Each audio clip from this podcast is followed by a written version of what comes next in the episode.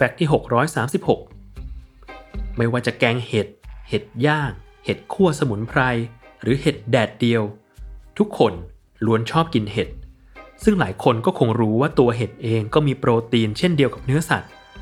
แต่น้อยคนนักจะรู้ว่า แล้วคุณค่าทางสารอาหารอย่างโปรตีนที่ได้จากเห็ดและเนื้อสัตว์ มีความแตกต่างกันหรือไม่ยิ่งไร Random As Fact จัดให้กับความจริงข้อนี้ โดยเห็ด ถือเป็นโปรตีนจากพืช เช่นเดียวกับถั่วเมล็ดแห้ง เช่น ถั่วเหลือง ถั่วเขียว ถั่วแดง ถั่วดำ ซึ่งเป็นโปรตีนที่ให้ไขมันต่ำ ไม่มีคอเลสเตอรอล และมีใยอาหารสูง ต่างจากเนื้อสัตว์ที่มีไขมันสูง ซึ่งแม้โปรตีนจากพืชจะมีข้อดีเหนือเนื้อสัตว์ในบางประการ แต่ก็มีข้อด้อยอยู่อย่างหนึ่งนั่นคือ มีกรดอะมิโนจำเป็น ซึ่งเป็นหน่วยย่อยของโปรตีนไม่ครบถ้วน โดยอาจมีชนิดเดียว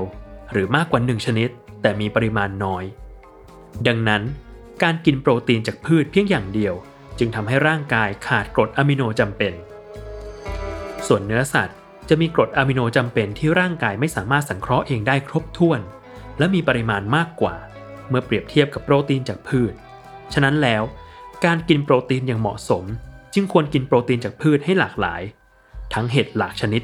ถั่วเหลือง ถั่วแดง และถั่วดำและผลผลิตจากถั่ว เช่น ต้าหู้